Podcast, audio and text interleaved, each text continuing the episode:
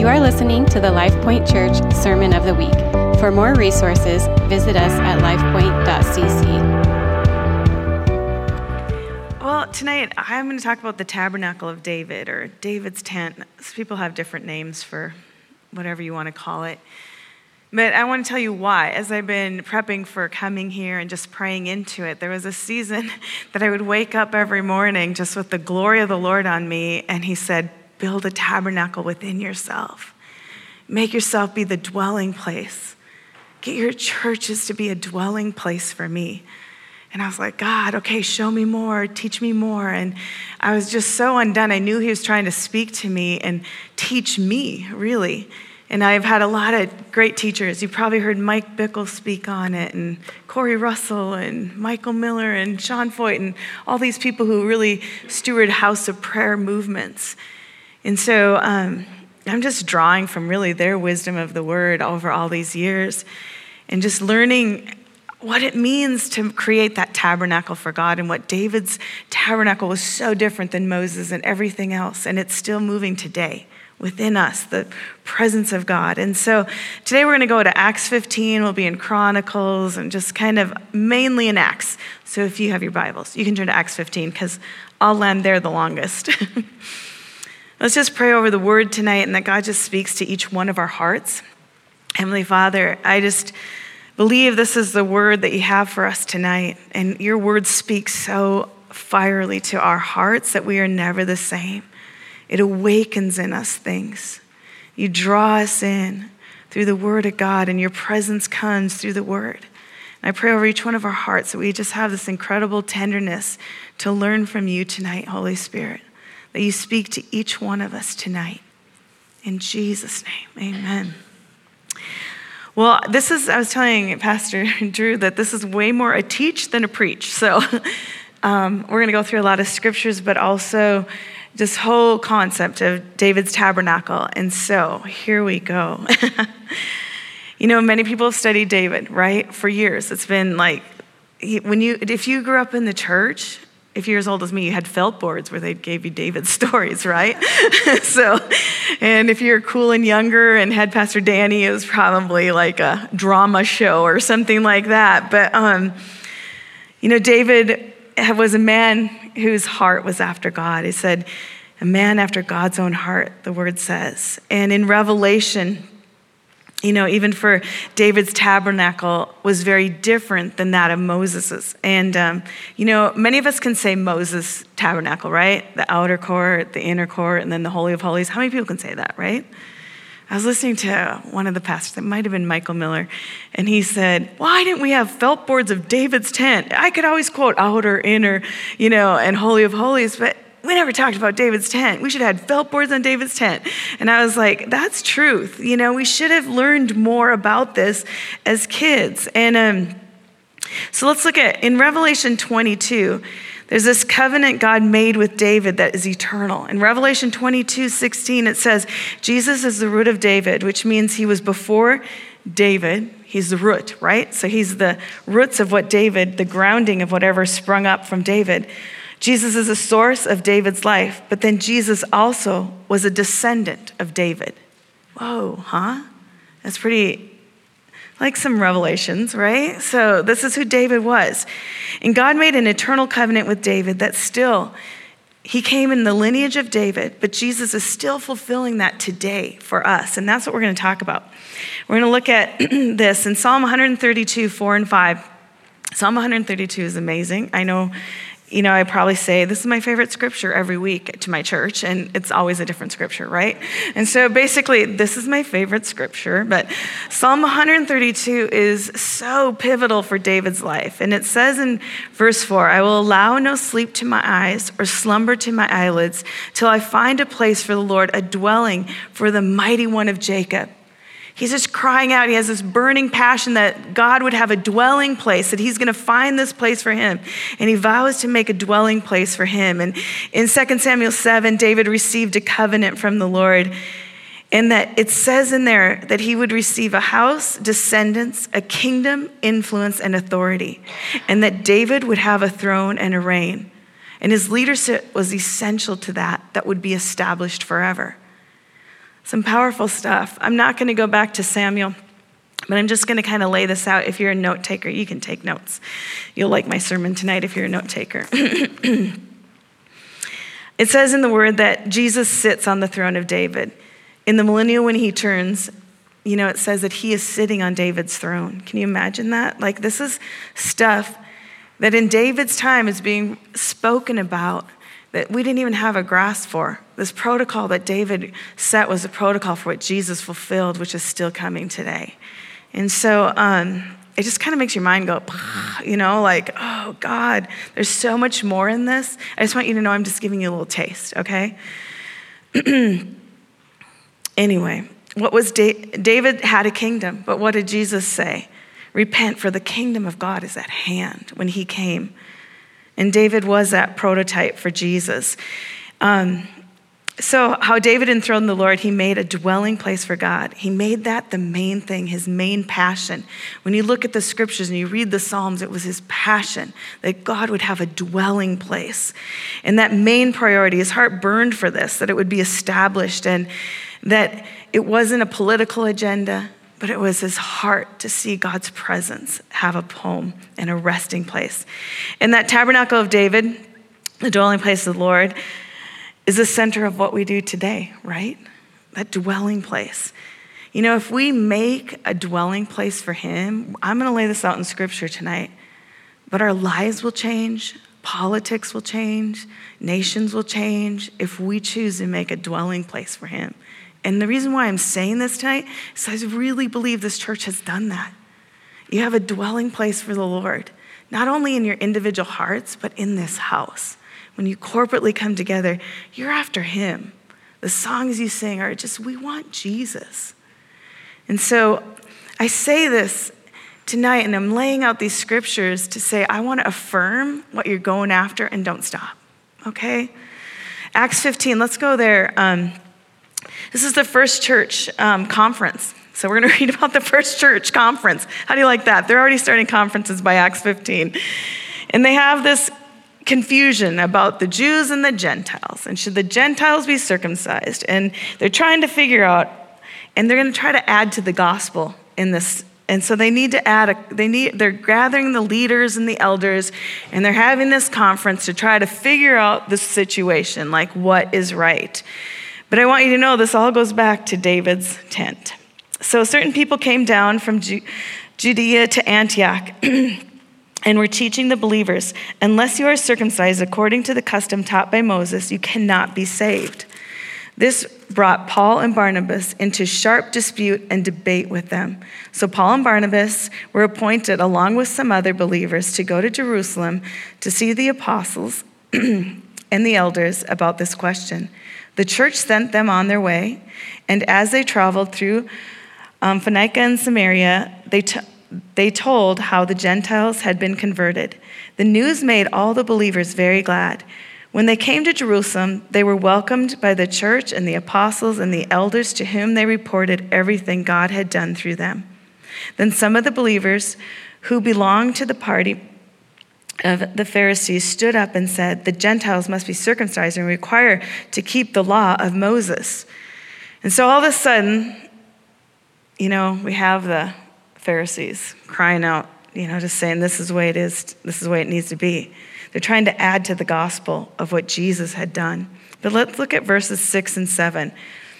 The apostles and elders met to consider the question after much discussion. Can you imagine? You know how the Bible, like, just says that one little line? They were debating. This was like a hot debate. This wasn't like just a little discussion, right?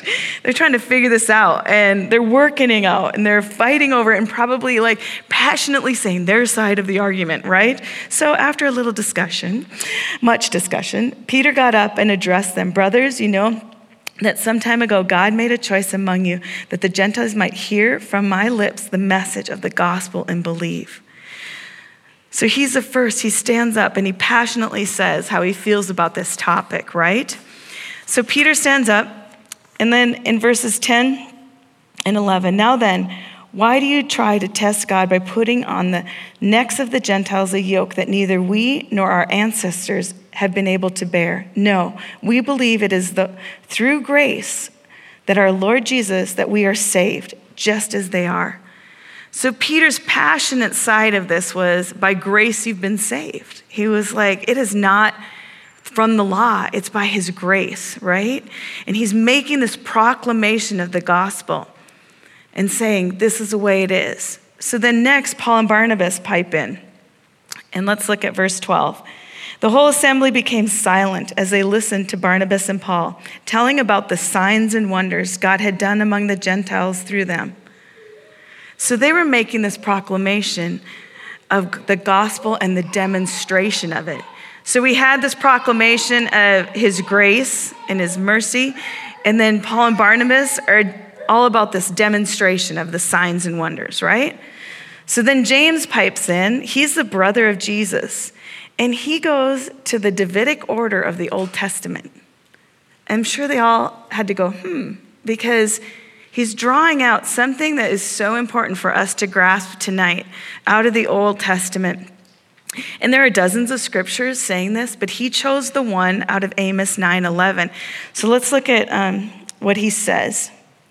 Starting at verse 13. When they finished, James spoke up. Brothers, he said, listen to me. Simon has described to us how God first intervened to choose a people for his name from the Gentiles. The words of the prophets are in agreement with this, as it is written After this, I will return and rebuild David's fallen tent. Its ruins I will rebuild, and I will restore it, that the rest of mankind may seek the Lord, even all the Gentiles who bear my name says the Lord, who does these things, things known from long ago. He's quoting Amos 9:11, which says, "On that day I will rise up the tabernacle of David, which has fallen down, and, and repair its damages. I will rise up its ruins and rebuild it as in the old days." Powerful, huh? So, what is he saying there, right? Why?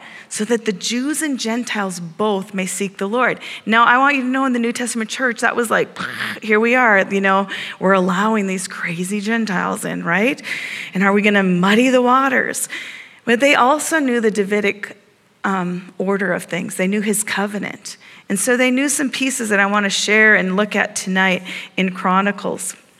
And so, about his dwelling place. In 1 Chronicles 13:3 it says, "Let's bring the ark of God back to us, for we did not inquire of it during the reign of Saul." So that's David talking, like, I want to get this ark back, right? And the ark had been stored for 20 years, some scholars think 100 years, in a barn. Can you imagine the most holy of holies? They didn't know what to do with it anymore. So they stick it in a barn. Whoa, okay. So, the spiritual state of Israel was um, they had a form of God with no power. Mm-hmm. The religious activity, but no relationship with Him. Think about that and think about our world. That speaks to me of what's happening a lot in today's world. So, David, though, he has his passion, he's going to bring it back. Are you all tracking with me? I'm going fast. Okay. David builds a new cart. He's like, okay, I'm going to build a nice new cart. We're going to bring this to, you know, its resting place. Let's do this, you know. And so he builds the cart, right? And many of you know this story. It's a, I think it's about a three mile. I was going to look this up again. I think it's a three mile journey, but I can't remember for sure. So don't quote me on that. Ask Mike Bickle. First Chronicles 13:10 says Uzziah died because the ark started to fall and his hand touched the ark and then he died. So let's think about this. You probably don't need the latest and greatest. I think David's heart was doing the right thing in the wrong way because there had been this word and this covenant of how to carry the ark of old. Yet David tried to change it and make it better what he thought was better. But it went away from what God's will was. And sometimes we need to go back to that first love. You just need to go back to those first things, the Ten Commandments. You know, his love God and love others. Sometimes we just need to go back to the word and say, what do you really say about this? Am I trying to make this a better thing than what it says in the word? So 1 Chronicles 13:12 says, "How can I bring the ark of God back to me?" What can I do? David is just in this anguish. He desires, he knows that it's so important to have the dwelling place of God in his kingdom. And this question was burning in him. We need to ask that of God. I want your presence, God. It's just burning in me. It needs to be kind of the central thing why we gather in church, right? We gather for Him. They were praying that and declaring that in worship tonight. And I was like, thank you for prepping the sermon. But it's truly what your heart in this church is, is we gather for his presence, pursuing him, his presence, what he has in this house. I want to burn for that. What David does next is pretty profound. So in verse 13, he took it, the ark. He sa- it says in there, he did not take the ark to be with him in the city of David. Instead, he took it to the house of Obed Edom, a Gittite. So does that mean he was a Jewish person?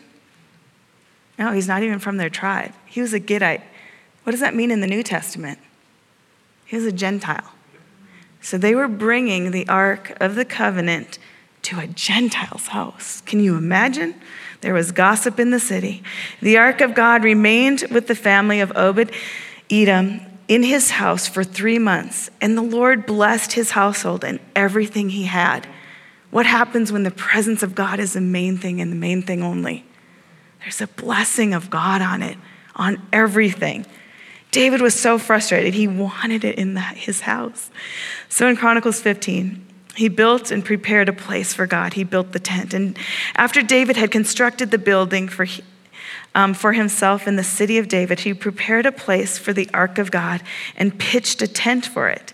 Then David said, No one but the Levites may carry the ark of God, because the Lord chose them to carry the ark of the Lord and to minister before him forever. Moses' tabernacle was still going on with the sacrifices, and the Ark of the Covenant wasn't in there. And David's building a tent and saying, I commission you, Levites, to go after this. You are going to day and night. This is what your calling is. And so David's getting ready to move the tent, and the Levites, the Levites, the priests, are going to carry it, right? So in 1 Chronicles 15 12, he says, Consecrate yourself He's telling the Levites this, which means when you look at the word consecrate, it means to dedicate yourself exclusively for a particular divine purpose.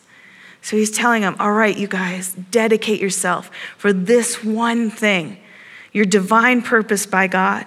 Let's consecrate ourselves. That's what I want us all to do at the altar tonight, is we have one divine purpose. It's him. And that's what we're going after. And then the Levites carried the ark with the poles on their shoulders as Moses had commanded in accordance with the word of the Lord. So now the ark is being able to be carried because they're doing it the right way. Now, you know, David, I think his heart was right. Great intentions. Let's build a cart. Let's do this right. But God said, No, my ways are the highest. My ways are higher than yours, he says. So we are the people that are just given to him. We're going to consecrate ourselves. So, verse 22 he calls them out, the musicians, the Levites, and says, I want you to do this with excellence and training. It's super key and important because they're going to lead this 24 7 worship. And they need to do it with excellence and with training. I'm sure they had to take lessons, they had to practice, all of those things. You know, a lot of this doesn't happen overnight, does it? It just takes that consistency in our lives to go after what He's called us to do. And that little by little, we get to begin to see the bigger picture of what He's called us in. So they're moving the ark. I haven't forgotten where we are. and every seventh step, they sacrifice a bull. So I, I want to say it's three miles. I wish I would have looked it up. I forgot to. And then they would rest the ark, they'd sacrifice a bull, and then they'd take seven more steps. What do you think was happen, happening on that trail to the Zion, to the tent. Can you imagine like the river of blood that was going behind them? And you know, I want you to know it was a, remember, this is like prophetic of what Jesus is going to bring. Do you remember the road of Del Via Rosa? Do you remember the road of suffering that Jesus took? It's the same thing. So the burnt offerings and the peace offerings were the first things that they gave when they first came to the tent. So in verse 37, it says, David ministered, continue. It says, David left Asaph and his associates before the ark of the covenant of the Lord to minister their regular according to each day's requirements. He also left Obed-Edom and his 68 associates to minister with them. Obed-Edom son of Jeduthun, I'm probably saying these wrong, and also Hosah were gatekeepers. So, okay, I want you to think about this. What's just happening in that verse 37? Who's in the tent where the Ark of the Covenant is? In the presence of God? A Gentile. Are you catching what's happening here? And who brings us up in Acts 15? How do we do this? There's only one way it's Jesus, and we all have to go there. Um, and so Obed-Edom and his 68 associates, which means family members, ministered in that tent. They were ministering there. Um, Acts 15, you know, when he pulls that out, it's David's tent on the Mount of Zion. He's talking about this moment, is what James is talking about. When that ark came across this threshold into the tent, it says in the word that the blood sacrifices that were made ended there. And when they entered in, what was the sacrifice? It was praise and thanksgiving. We bring a sacrifice of praise and thanksgiving. Think of that every time you come into this house, every time you're worshiping in your home, you're bringing the sacrifice of praise. You're asking Him to come and dwell in your midst. You're saying, I want to be a tabernacle. I want this place to be a tabernacle, a dwelling place for you, oh God. Almighty One, come and dwell in this place. They gave thanks to the Lord. This is a new covenant. It's no longer blood sacrifices, but a sacrifice of praise and thanksgiving. In Psalm 54 6, he writes, David, I am a sacrifice, a free willing offering to you. I will praise your name, Lord, for it is good. I am a free willing offering to you. Hebrews 13, 15 says, Through Jesus, therefore, let us continually offer to God a sacrifice of praise, the fruit of the lips that openly profess his name. So, David built this tent now, every worship leader, listen up. You're going to like the next part. he builds this tent and he commissions and he calls them, the Levites, to go after this, right? And they're getting equipped, they're getting trained. And uh, the room in the tent where the ark is, they're surrounded by 4,000 musicians and 4,000 gatekeepers, 288 singers. That's what was going on in there. And it says in 200, when you look at 288, this is Mike Bickle in his thinking. 288 divided by 12 means 24 7 worship. The Gentiles and Jews were worshiping 24 7 in the tent. No longer sacrificing animals, but worshiping. So if Mike Bickle has his numbers right, I'm, here's my disclaimer David employed them and he paid them one talent. And to modern days, it's a million dollars. David paid him a million dollars to be full time worshipers and gatekeepers. And when you add it all up, it was a total of a billion dollars in modern day money. That's how important and how passionate David was about it. He was going to put even his money on the line, right? His kingdom's finance. And the tabernacle of David lasted 33 years. How long was Christ's ministry? 33 years. You know, they transferred that Holy of Holies from Moses into a tent where it was sacrificing worship and praise. And David built this living room for God, which is talked about, spoken about in Revelation talk. I can't even talk. Spoken about in Revelations 4 and 5. And David's kingdom proposed as David's tent was set and running out of, um, there were seven revivals that were birthed out of this same movement in the Old Testament where people would take up David's tent, you know, that whole revival aspect of Davidic worship. And it took place seven times. You can look them up Jehoshaphat, Jehoiada, Hezekiah, Zerubbabel, Ezra, Nehemiah. They all took the scriptures according to David and went after that. And, you know, when Jesus came riding in on a donkey, Remember what he said? We're almost to that place in our church calendar. Everyone's saying, Hosanna, Hosanna to the highest. And Jesus walks into the temple and he throws over the tables, right? And he says, My house shall be a house of prayer. And they knew that. They knew the Davidic worship. They knew that they were in the wrong. And that the Ark of the Covenant, the Holy of Holies, came into the temple. Jesus stepped in. So it was definitely a blueprint of what the New Testament, what Jesus fulfilled. The spirit of David was caught in Psalm 132, that sacred place on the earth marked with his holiness, his presence. You know, it affected society. When you look at the scriptures of when the house was there and they were worshiping, praying in the temple, everything was affected. All of society changed. Businesses changed. Society was blessed. There was a blessing on that house. And we don't do it for the blessing, we do it because He's called us to make a dwelling place for Him. He is coming back for that. He's coming back for that bride that is that dwelling place for Him. How am I doing on time? We're getting there. For the Lord has chosen Zion. He has desired it for his dwelling, saying, This is my resting place forever and ever. Here I will sit enthroned, for I have desired it. Jesus is resurrected and sitting at, sitting at the right hand of the Father in heaven, right? Ever interceding for us. And one day the Father's going to say, Okay, it's time. Hop on that white horse. come back for your bride. He's going to come back in the Mount of Olives and the eastern gate, and he's going to sit on that throne in the city of Jerusalem. And the knowledge of the glory of the Lord is going to fill and cover the earth like waters cover the sea. Hmm. I want my life to be that resting place, and I know that's the heartbeat of this church. I know it's your desire. I just pray, Jesus, mark our lives. Let it be the desire of our heart. For this one thing I ask of the Lord, Psalm 27 only thing I ask from the Lord, this one and only thing do I seek, that I may dwell in the house of the Lord all the days of my life, to gaze on the beauty of the Lord and to seek him in his temple.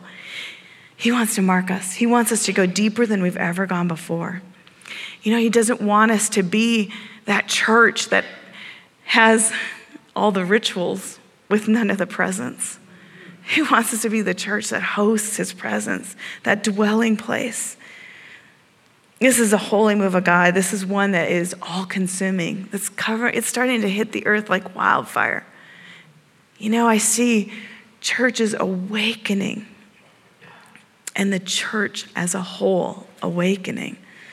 Psalm 69 9 says, For the zeal of your house will consume me. I want that kind of zeal to consume me. We are the tabernacle, that very resting place of the Lord.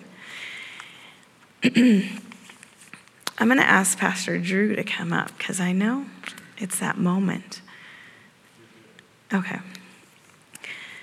Well, can I do a little close and pray? Okay. All right. I know the kid thing. I know how that is as a pastor. I love our workers and I want them to stay. I never want to mess with that, okay? Um, that's the best part about having a pastor instead of an evangelist at a church, right? The evangelist always push the border on that one. I'm always like, oh, Jesus, keep our workers, let them stay. I was like, oh. But I feel, I, is this okay? You got to teach tonight? I really feel like this is a place that we're in in our lives and in our churches. Lord, make us a dwelling place. Let us be that tabernacle, the tent of David. Let us be that. This has been the LifePoint Church Sermon of the Week. For more resources, visit us at lifepoint.cc.